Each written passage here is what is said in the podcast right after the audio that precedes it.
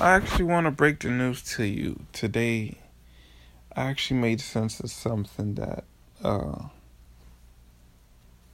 may upset somebody or people. People never change. The term change is very subjective, I guess. But when they say you must learn how to change or adapt, the only thing that changes is is time. If time wasn't a factor, people could change automatically whenever. For instance, five years ago, I was a different kind of person. I was in a different space, whatever the case may be.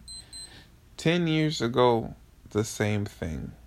Correct? You probably in the same boat before you were listening to the shit I've been saying. But understand this. It's not so much the fact that we changed. It's like whatever we act like and think like now, it's always been in us. It's until we got access to more information and experience stuff as years and time went by. That nature has always been in us. It just took time for it to come out. So if you remove the equation of time, every way you could possibly be, act, or think, it's always in you. So we never really change. It's just there inside of us. But we we just constantly get told that we can change, we can change, we can change. We don't really change.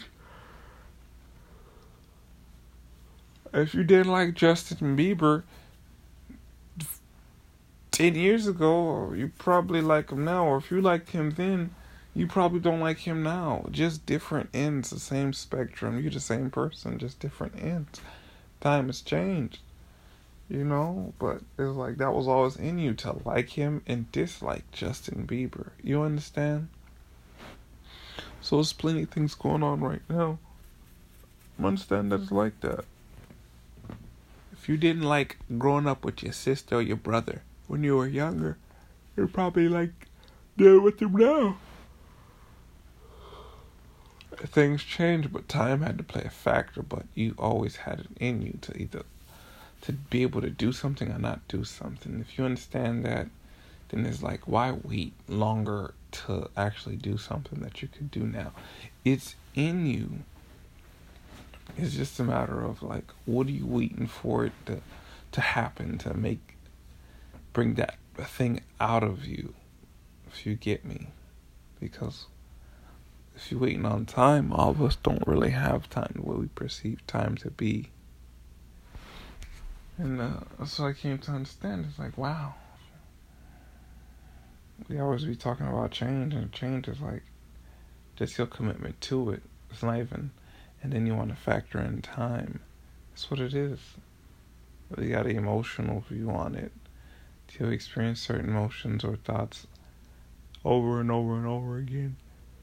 To shift the way we feel inside, that we always have that feeling inside of us. That's amazing. That's how the mind works. Maybe you might understand what I'm talking about in due time. Thanks.